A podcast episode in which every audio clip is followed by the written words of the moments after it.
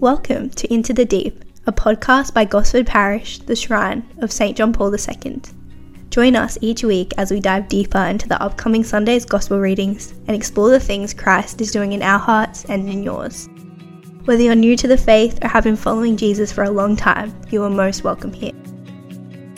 In the words of St. John Paul II, do not be afraid, do not be satisfied with mediocrity, put out into the deep and let down your nets for a catch.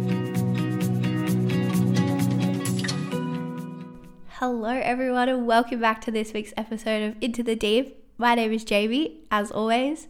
I am joining you from Gosford Parish, and I'm actually pre recording this episode. So while you're listening to this, I will be on my way back from World Youth Day. So very exciting. Um, and I'm very excited to dive into this week's gospel with you this week because it's one of my favorite, favorite gospel stories. So, perfect way to finish off the week of work before jumping into jumping onto the plane, just going to Europe.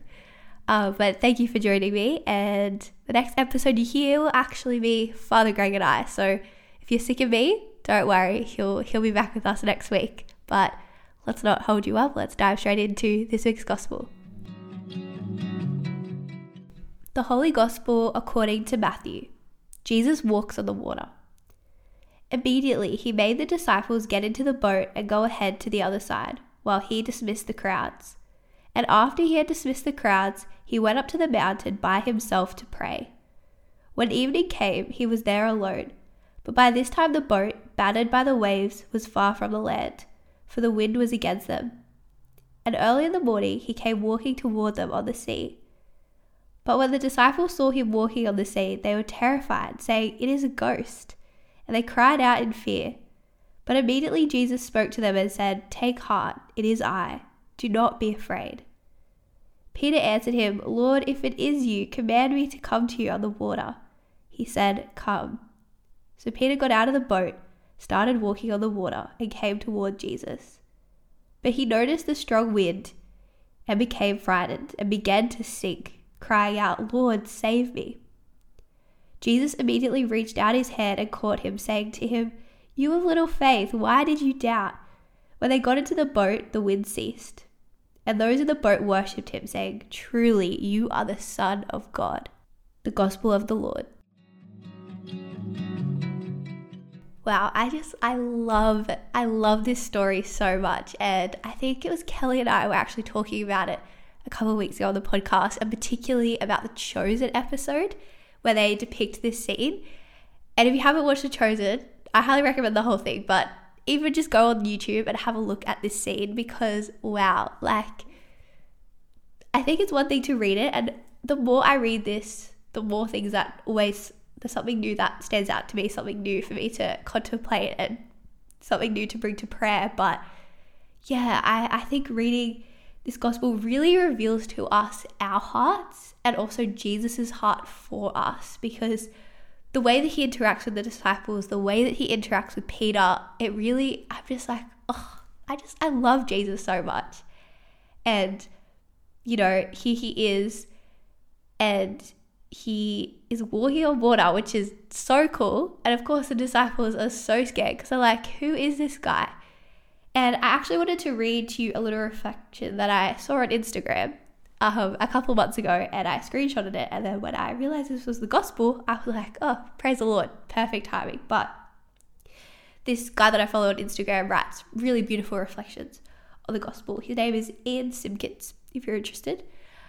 Um, and this is him reflecting on one particular moment in that gospel where where the disciples are terrified and Jesus turns to them and says, It is I. And so this is what he wrote. When the disciples saw Jesus walking on the water towards them, they were terrified, understandably. But what Jesus says to them is astounding. He says, Ego eimi, which I'm sorry, I'm going to butcher, which is translated here as, It is I. Truthfully, a better translation would actually be the words, I am. While it may not be clear to us, those hearing those words, I am, would have likely known immediately what was really being communicated. I am was the name that God gave to Moses when he asked God who he should tell Pharaoh that had sent him. Tell them I am has sent you, which is in Exodus. At first glance, this may just seem like God has poor grammar, but I believe what is being conveyed is deeply profound. He's not merely saying I am, but rather I always am. There has never been a time that I was not. I do not merely exist, I am existence. I do not merely live, I am life. So for Jesus to invoke this name would have been scandalizing enough. But what he does next is just as astonishing. Jesus says, Do not fear, and then climbs into the boat. In the Hebrew scriptures, almost every time God reveals himself, it was followed by the instruction, step back. But Jesus, God in human flesh, in power and authority, invites his pupils to cast their fear aside and then gets in the boat with them. For me, this is such a beautiful reminder that even when the storms rage and we are left feeling as if everything is unraveling before us, Jesus comes both in authority, in affection, power, and proximity. He is both infinite and intimate. And instead of merely telling us not to fear, he gives us courage and then climbs into the boat of our circumstances with us. Like, wow, how beautiful is that? I love that line that God is both infinite, you know, he is so, so big and we are so, so small, and yet he is intimate with us. You know, Jesus is God with us. When we call Jesus Emmanuel, that means God with us. God came down to be with us. He entered into our humanity. And so we see here this this absolute demonstration to the disciples, no, I am God. You know, I am fully God and fully man. And yet we see that Jesus, you know, fully divine, yet he he gets in the boat, he enters into the life with the disciples, their circumstances. And I think reading this again, Jesus comes both in authority and affection, power and proximity.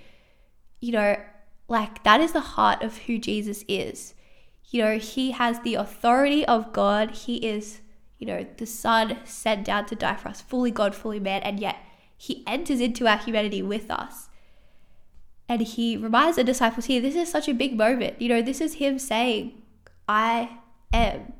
I am the great I am the power and authority that Moses was given through God, not because Moses was worthy of it or deserved it or because he was so great, but because God is so great.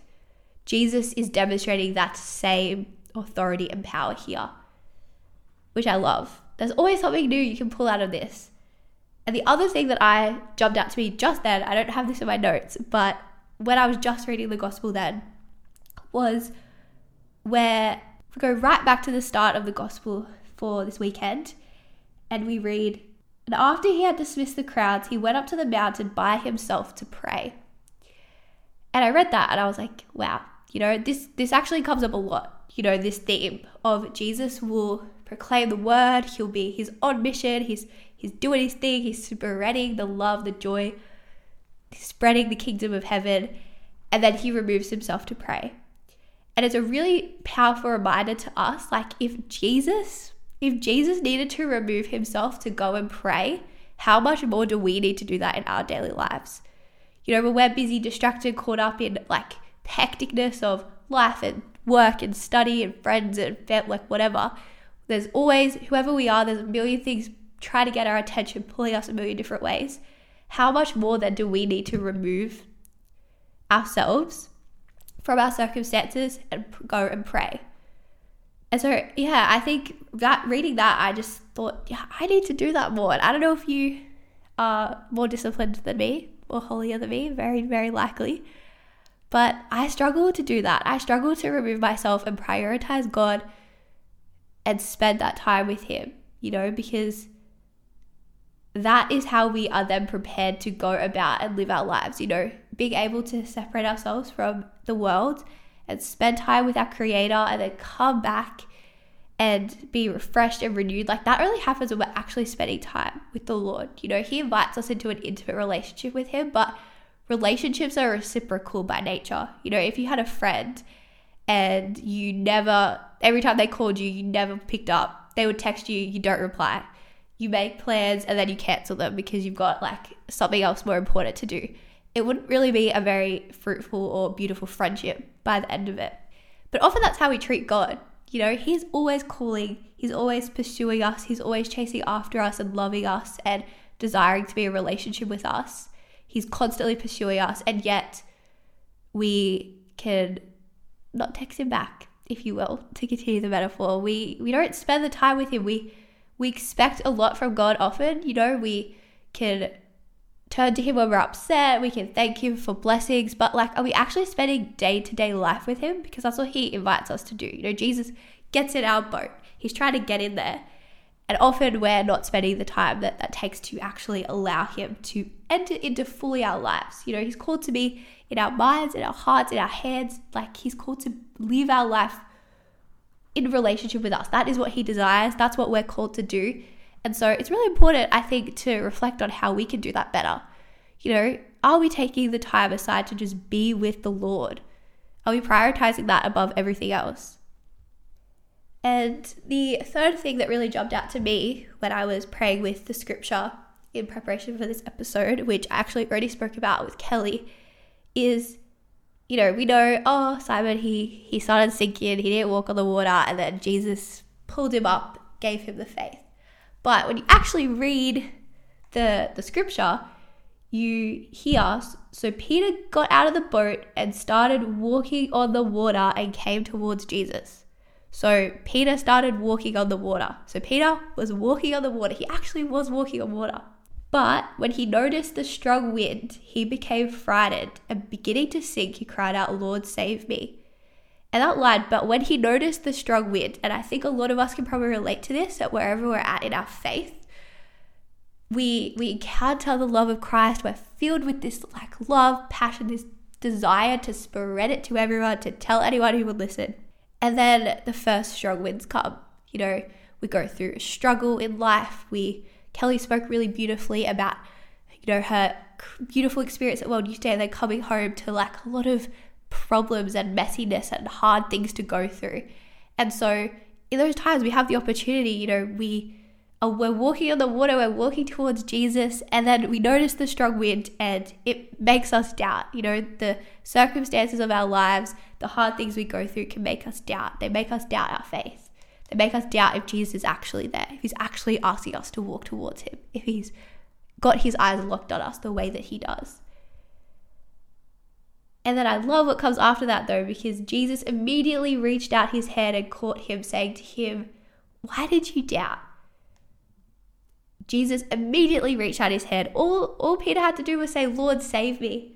And sometimes we make that really complicated. We think, oh, I'm doubting. I have these doubts about the faith. I have these questions. I have these things I'm not too sure about. So um, I guess I can't go to Jesus until I've got that, that stuff figured out. Instead of actually just spending time with Him. The more we doubt, the more time we need to spend in prayer, in relationship with Him, spending that quality time. Because when we, sometimes that's all we have. You know, there's been times in my life where I felt really overwhelmed, helpless, like out of control, anxious, afraid, all of the things that I'm sure all of us have experienced. And often in those times when I've just gone like, oh, Lord, save me. Jesus, I need you to do something for me here because I can't do it myself. And we see, you know, his response to Peter, he immediately reaches out his hand and helps him. It's not that Jesus is like, well, too bad. Your, your faith, your faith got a little bit hard to hold on to. You doubted, and so you just get sick. That's not what happens. You know, Jesus pulls him back up. And so I think not to be afraid of that. Like God can handle our doubts, our questions, our our fears, our everything. You know, He's God. Like He is the infinite, like we were talking about before, and yet He's also intimate with us. And so I think understanding that, that God can handle our emotions, our hearts, our questions, and then giving, actually giving them to Him, not just holding them on, thinking we need to figure it out for ourselves. Like that is the path, I think, to holiness. That is the path to being a disciple. And I think it's just such a beautiful image. Like, you know, this I really I've already said it twice, I think, but really encourage you to go watch this this scene in the chosen because I was like bawling my eyes out. Um, and I think knowing like that is the heart that Jesus has for us. Like he gets in the boat with us, you know, he spends time with us. He desires to be part of our whole life, not just this perfect version of ourselves that sits in church on Sunday or like prays the rosary every night or whatever. Like, yes, that stuff is so beautiful, the, the heart of our faith and so important, but Jesus desires to get in our boat with us, like to get through all the stuff together. You know, we're not doing things alone for the glory of God. Yes, we should do everything for the glory of God, but we should do things with God also. You know, like just like Jesus, he he would do the the work that he was sent to do. He would proclaim the gospel, he would share the good news, he would do the the calling that he had placed on him. And then he would spend time in prayer. And I think that's the that's the heart of today's gospel. Like Jesus wants to enter into life with us. He wants to have this relationship with us. And I'm going to read the last few bits of that reflection one more time just because I think like I just love it and it's so beautiful.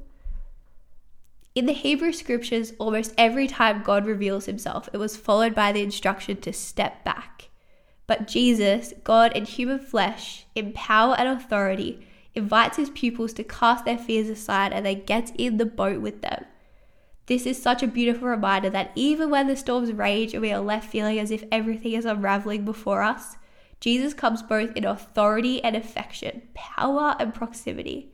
He is both infinite and intimate, and instead of just telling us not to fear, he gives us courage and then climbs into the boat of our circumstances with us. That is the Jesus that we love. That is the Jesus we worship. One who is with us, Emmanuel, God with us. And so together, let's just finish off. Let's finish off this time together in prayer. In the name of the Father, the Son, and the Holy Spirit. Amen. Loving Father, as we meditate on the scripture verse of Jesus walking on the water, we come before you with awe and wonder. In Matthew, we see your Son's miraculous powers and his unwavering presence in our lives. Lord Jesus, like the disciples on the stormy sea, we may face turbulent waters and uncertainties. In those moments of fear and doubt, when we find solace in your reassuring words, take courage, it is I. Do not be afraid. Help us trust in your loving guidance, knowing that you are always with us, even in the midst of life's challenges. Just as Peter stepped out of the boat to walk toward you, grant us the courage to step out in faith when you call us. Strengthen our trust in you, knowing that with your hand to steady us, we can overcome any trial that comes our way. Holy Spirit, help us to deepen our faith and reliance on you. May we keep our eyes fixed on Jesus, the author and perfecter of our faith, knowing that He alone can calm our fears and lead us to the safe harbor of your love. We thank you, Lord, for the lesson of your walking on water, reminding us of your divine power and unending care. May this experience of your presence in our lives inspire us to follow you faithfully and to be bold witnesses of your love and grace to the world. In the name of Jesus Christ, our Saviour, we pray. Amen. St. John Paul II, pray for us. Name of the Father, the Son, the Holy Spirit. Amen. Amen, everybody. Thank you so much for joining me. I, I love this gospel, as I've said a lot in this episode. Um, but I really encourage you to like sit with this scripture over the weekend. Like let it let Jesus tell you something through it. Let the Holy Spirit work in your heart through these these beautiful words in Matthew. And yeah, we will be praying for you and very excited to be back in your ears next week with the one and only Father Greg. So stay tuned and God bless.